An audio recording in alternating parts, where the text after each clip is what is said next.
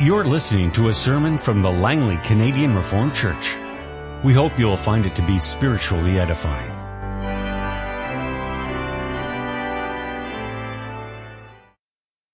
Let's now open our Bibles to the scripture reading this afternoon. We're going to read chapter 3 of Paul's letter to the Philippians. Finally, my brothers, rejoice in the Lord. It is no trouble for me to write the same things to you again, and it is a safeguard for you. Watch out for those dogs, those men who do evil, those mutilators of the flesh. For it is we who are the circumcision, we who worship by the Spirit of God, who glory in Christ Jesus, and who put no confidence in the flesh, though I myself have reasons for such confidence. If anyone else thinks he has reasons to put confidence in the flesh, I have more. Circumcised on the eighth day, the people of Israel, of the tribe of Benjamin, a Hebrew of Hebrews, in regard to the law, a Pharisee. As for zeal, persecuting the church. As for legalistic righteousness, faultless. But whatever was lost to my profit, whatever was to my profit rather, I now consider loss for the sake of Christ. What is more, I consider everything a loss compared to the surpassing greatness of knowing Christ Jesus my Lord, for whose sake I have lost all things. I consider them rubbish, that I may gain Christ and be found in Him, not having a righteousness of my own that comes from the law, but that which is through faith in Christ, the righteousness that comes from God and is by faith. I want to know Christ and the power of His resurrection and the fellowship of sharing in His sufferings, becoming like Him in His death, and so somehow to attain to the resurrection from the dead. Not that I have already obtained all this, or have already been made perfect, but I press on to take hold of that for which Christ Jesus took hold of me. Brothers, I do not consider myself yet to have taken hold of it. But one thing I do, forgetting what is behind and straining toward what is ahead, I press on toward the goal to win the prize for which God has called me heavenward in Christ Jesus. All of us who are mature should take such a view of things. And if on some point you think differently, that too God will make clear to you. Only let us live up to what we have already attained. Join with others in following my example, brothers, and take note of those who live according to the pattern we gave you. For, as I have often told you before, and now say again, even with tears, Many live as enemies of the cross of Christ. Their destiny is destruction. Their God is their stomach, and their glory is in their shame. Their mind is on earthly things. But our citizenship is in heaven, and we eagerly wait a Savior from there, the Lord Jesus Christ, who, by the power that enables him to bring everything under his control, will transform our lowly bodies so that they will be like his glorious body.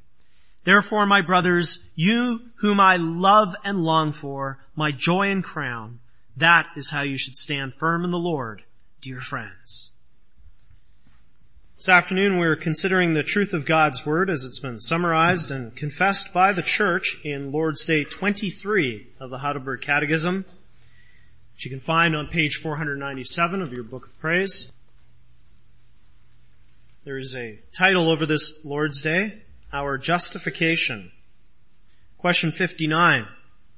But what does it help you now that you believe all this? Which is referring to the Apostles' Creed. In Christ I am righteous before God and heir to life everlasting. How are you righteous before God? Only by true faith in Jesus Christ. Although my conscience accuses me that I have grievously sinned against all God's commandments, have never kept any of them, and am still inclined to all evil, yet God, without any merit of my own, out of mere grace, imputes to me the perfect satisfaction, righteousness, and holiness of Christ. He grants these to me as if I had never had nor committed any sin, and as if I myself had accomplished all the obedience which Christ has rendered for me, if only I accept this gift with a believing heart. Why do you say that you are righteous only by faith? Not that I am acceptable to God on account of the worthiness of my faith, for only the satisfaction, righteousness, and holiness of Christ is my righteousness before God. I can receive this righteousness and make it my own by faith only. Beloved congregation of Christ, each year in the United States there is a Christian Booksellers Association convention. This convention brings publishers and retailers together, people who are interested in the selling of Christian books and other items. These men and women who attend this convention are the major league gatekeepers who get to decide what appears on the shelves of mainstream Christian bookstores throughout North America. Well, some years ago, a, survey was done at one of these conventions. A number of questions pertaining to the doctrine of justification were posed. The results were surprising. For instance, 71% agreed that justification is the process by which we are made holy by the Holy Spirit. In other words, 71% agreed with the Roman Catholic definition of justification.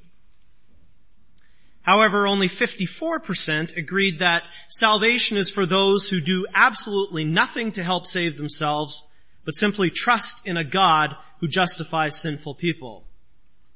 Only 54% of the people surveyed at this Christian Booksellers Association convention agreed with the teaching of Romans 4 verse 5.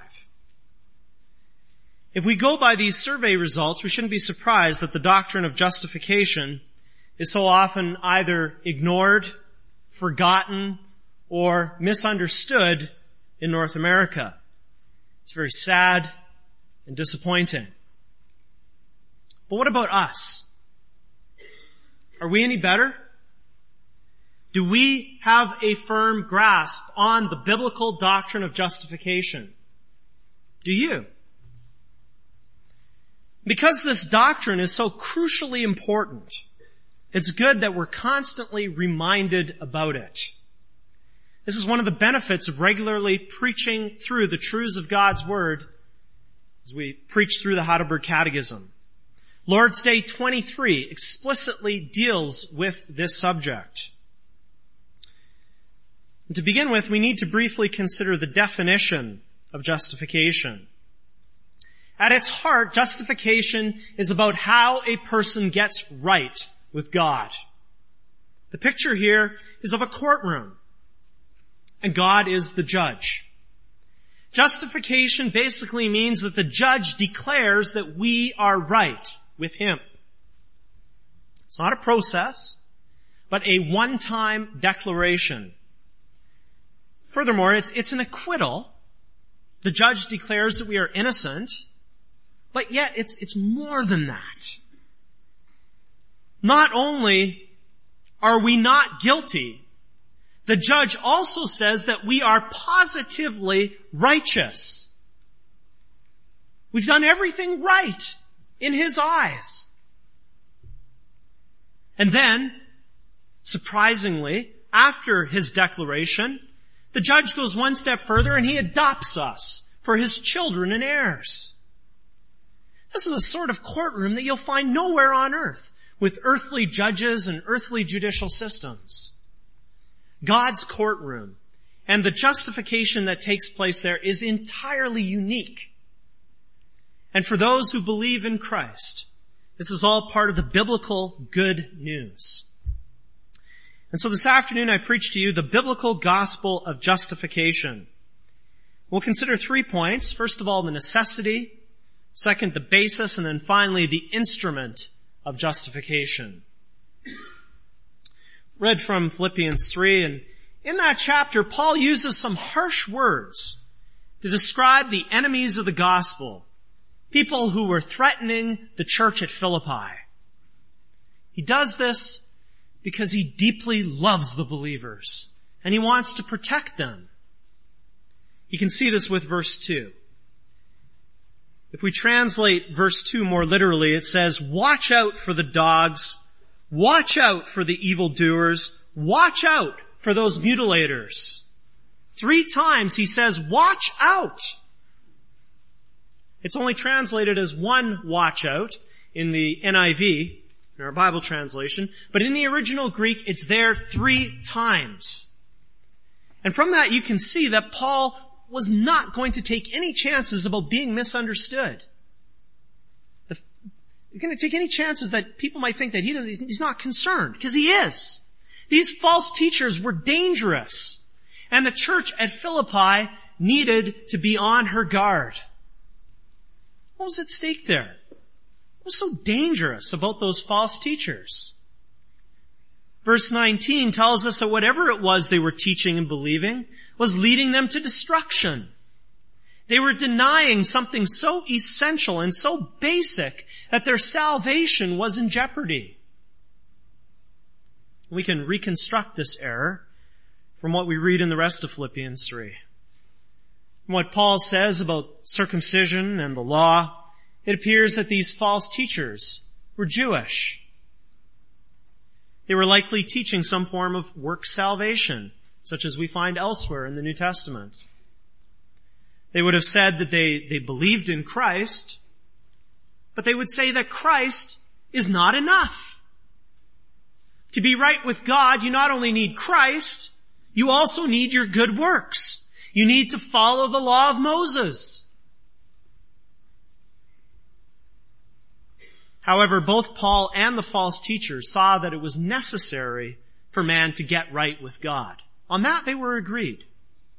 Where they differed was in their evaluation of man and what he can contribute. In Romans 3, Paul said it very clearly, quoting from Psalm 14, there is no one righteous. Not even one. Everyone is under sin. In Isaiah 64, 6, God teaches that all the acts that we do that we consider to be righteous are actually filthy rags in His sight. They count for nothing. And so Paul concludes in Romans 3.20, Therefore no one will be declared righteous in his sight by observing the law. Rather, through the law, we become conscious of sin. Man cannot get right with God on his own terms. If man is to get right with God, get into a right relationship, a good, healthy, friendly relationship with God, it has to be on God's terms and in God's way. So while both Paul and the false teachers saw the necessity of justification, only Paul saw the necessity of justification on God's terms and in accordance with God's word. And furthermore, if man tries to be justified on his own terms, the results will be disastrous. In fact, then there is no justification. It becomes a fiction. A man may think that he's justified, but then he believes a lie. He's self-deceived. Paul came to realize this. He says that if those false teachers were right, then he would have been exhibit A for how to be justified with God. Because before he became a Christian, before he knew Christ, he had it all. He was the Jew's Jew.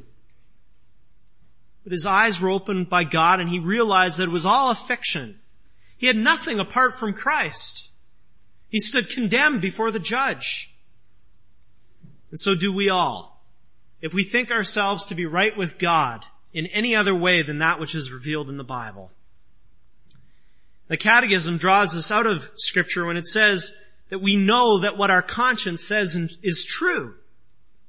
Our conscience tells us that we have sinned against all of God's commandments.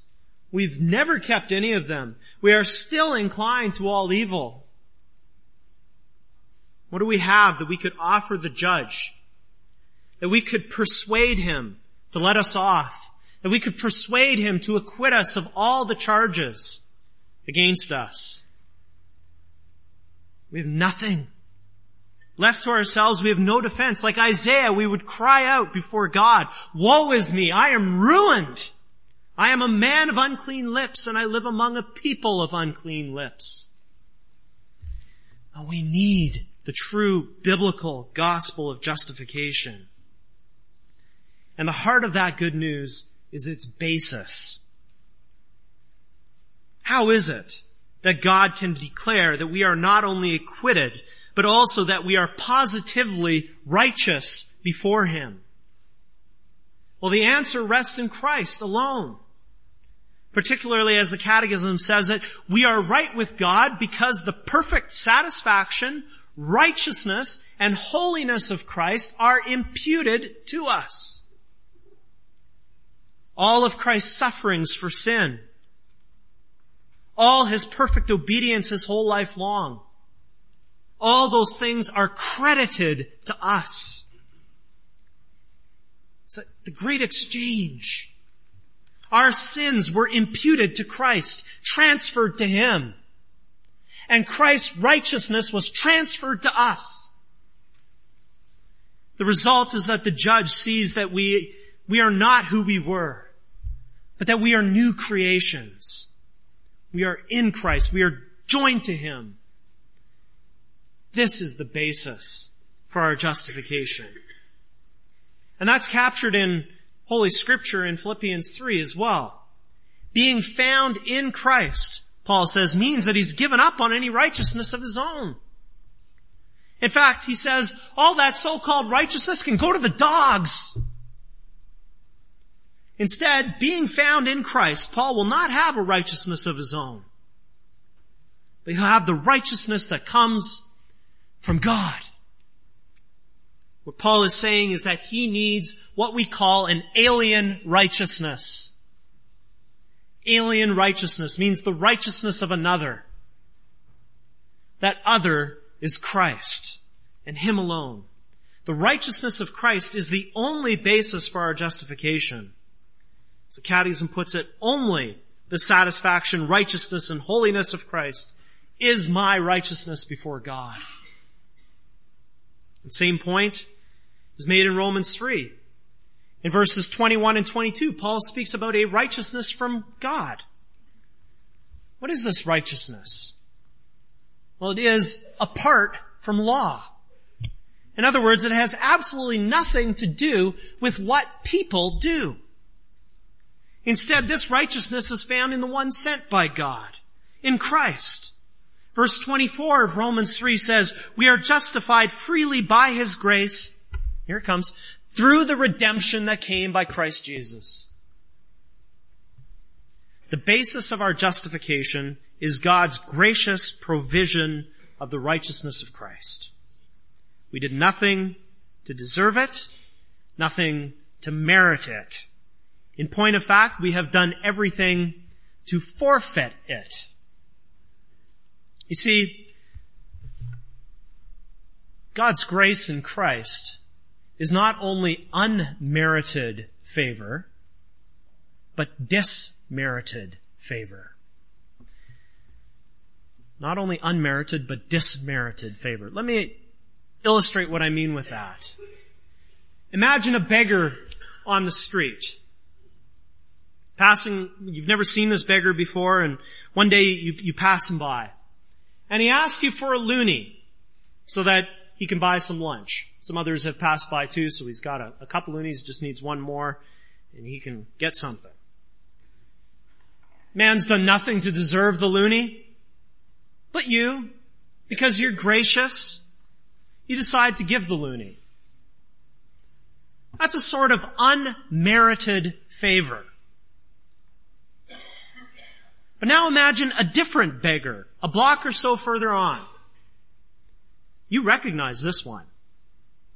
He is the one who spray painted your fence last night.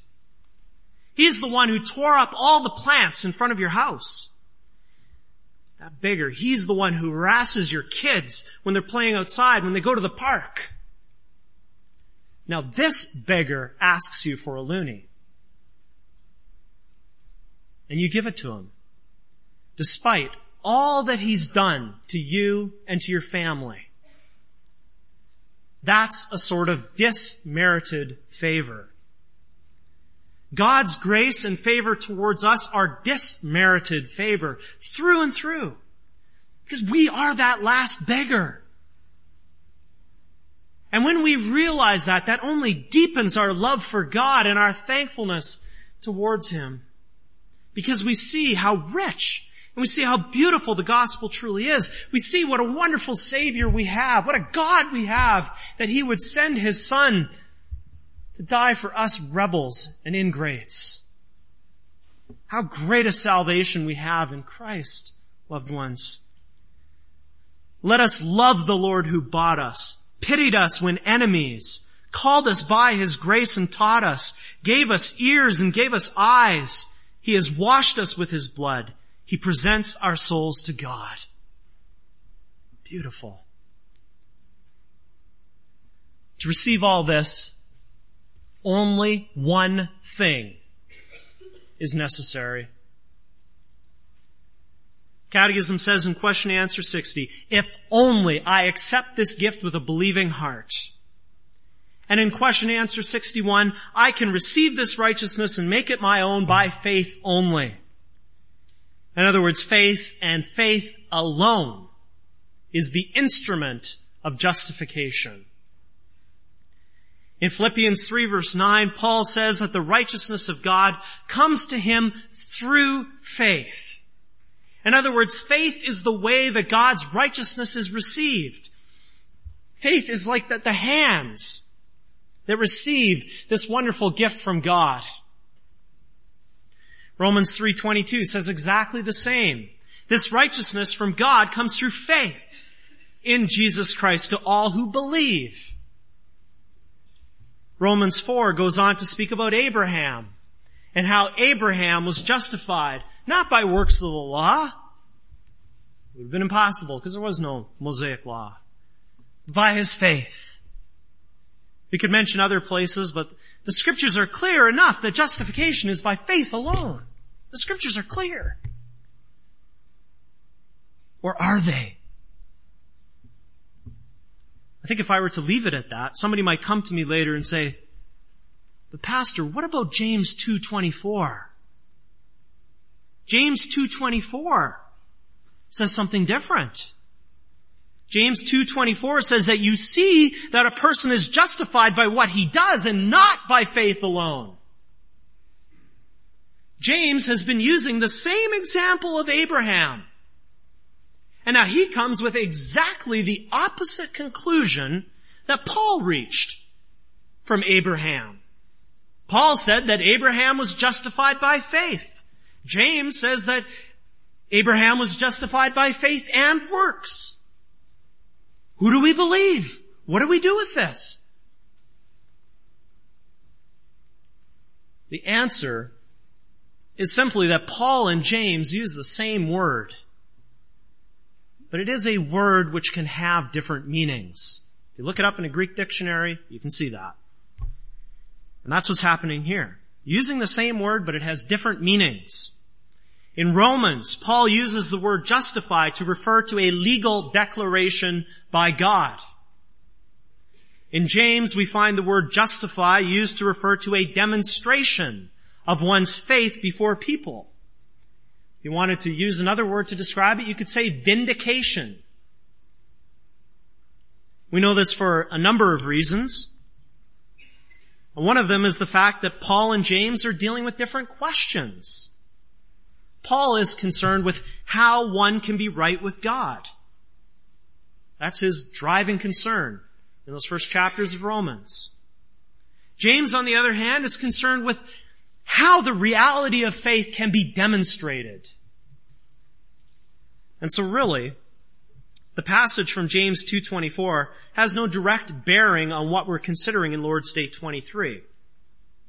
the biblical fact remains that justification, understood as a legal declaration by God that we are right with Him, is by faith alone.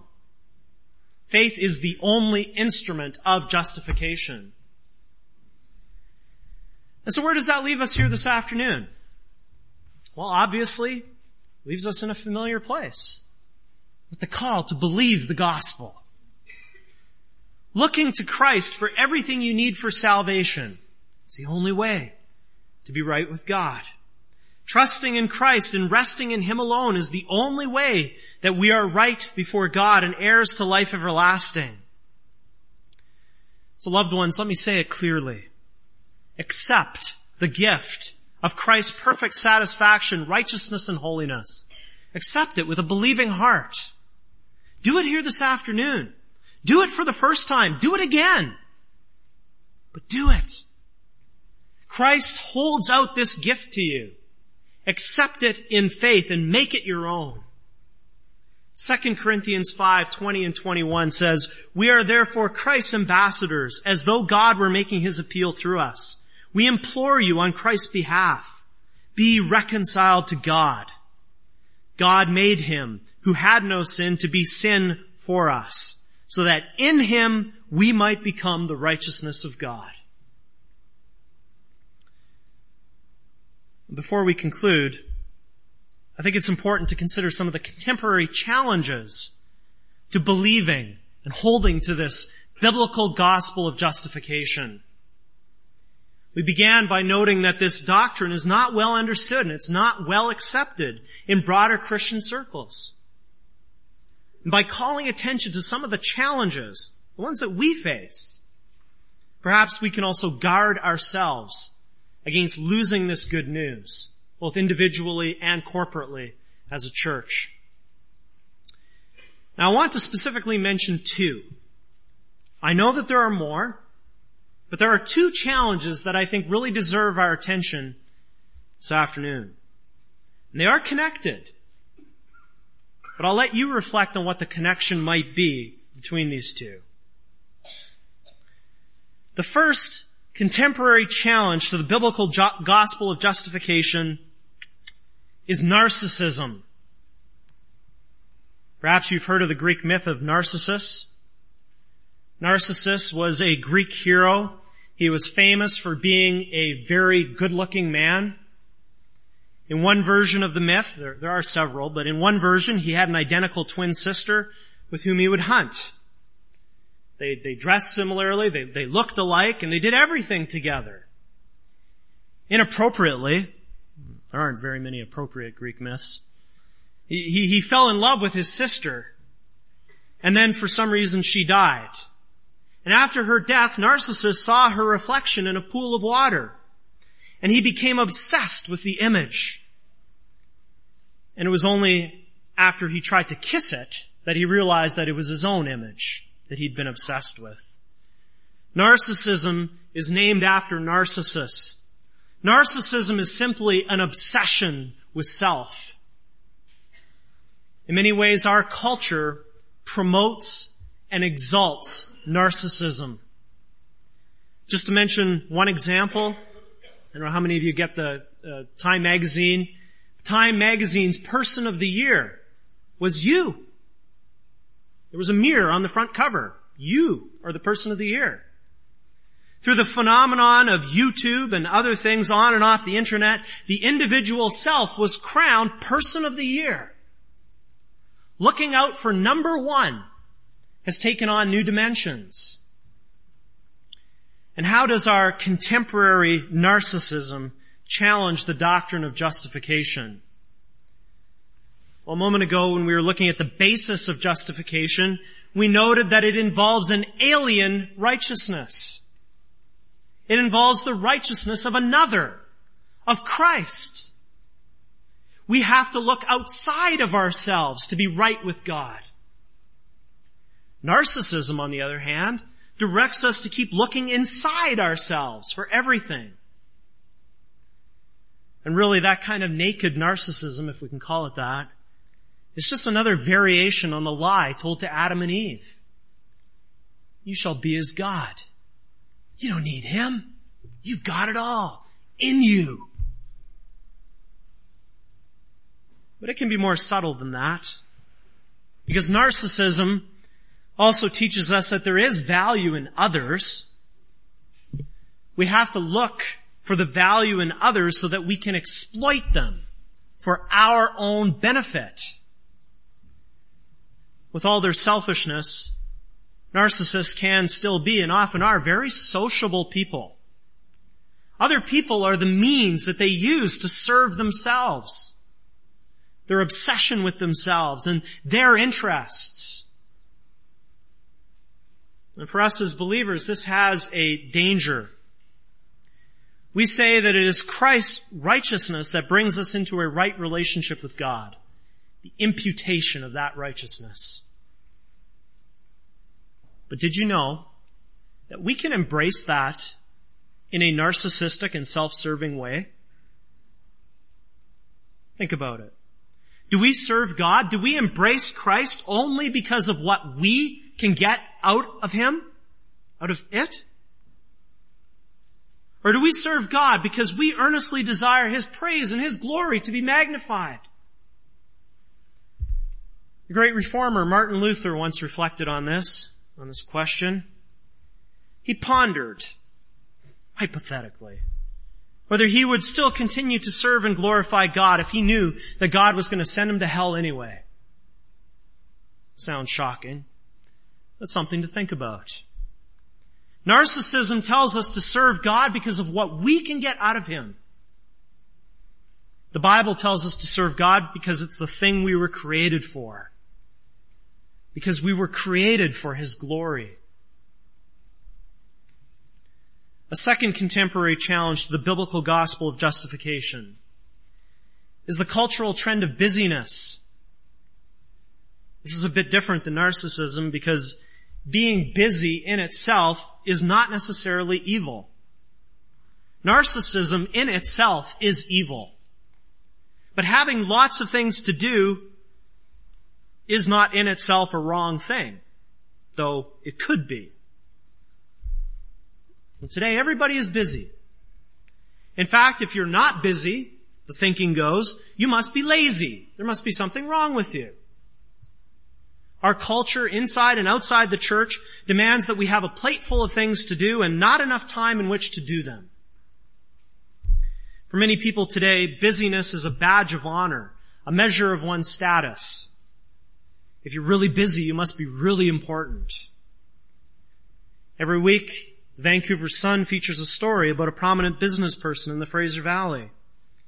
And in a sidebar, you can read about how many emails this person gets every day and, and other such indicators of their busyness.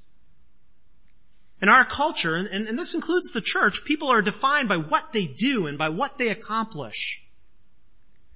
This challenges the gospel of justification because that gospel says that there's nothing you can do to earn favor with God. You with all your busyness, you will never make God owe you anything. As a believer, there's nothing you can do to make God love you more. Or less for that matter. We have to be careful because when we define ourselves in terms of what we do, and when we find our identity in our accomplishments, we're not far from denying the gospel. One author is called a justification by busyness. Mindset works like this. If I work just a bit harder, then I'll be successful. If I work harder, God will, will look at me positively and He'll love me more. Meanwhile, the biblical gospel of justification tells us that there is nothing we can do. It's only when we are weak, it's only when we are powerless that we are strong. Now perhaps we don't explicitly connect our busyness to a denial of the gospel. But let's be aware and let's be cautious that this could be our ultimate destination. We have to find our identity and the basis of our relationship with God, not in what we do and in how much we do, but in who Christ is and what He has done for us apart from us.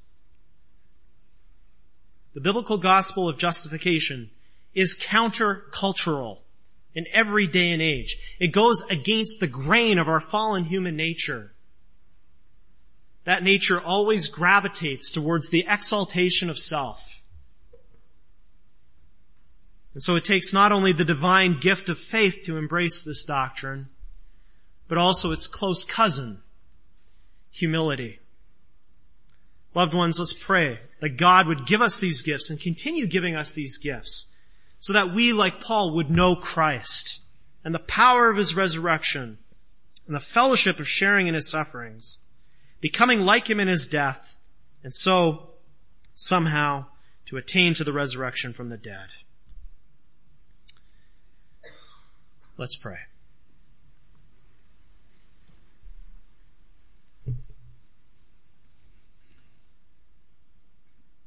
God of grace and compassion, we thank you for the beautiful biblical gospel of justification. It's truly news that is good to our ears and, and, to our hearts. We praise you and we adore you for it. We thank you for the satisfaction, righteousness, and holiness of Christ, freely given to us so that we can be right with you. Oh God, help us to accept this gift with a believing heart. Help us, each and every one, to receive this righteousness by faith and make it our own. Please work in us with your spirit so that our eyes are also open to the challenges before us in our culture. Help us to discern and keep us on the right track set out for us in your word. And we also pray that you would forgive us for all the times that we have succumbed to the spirit of the age, for our narcissism, for our using busyness as a form of justification, Help us to turn our backs on these things and to serve you with purity according to your holy gospel. We ask that you would please hear us as we pray in the name of the one who is our righteousness, Jesus Christ. Amen. This has been a sermon from the Langley Canadian Reformed Church. For more information, please visit us on the web at www.langleycanrc.org.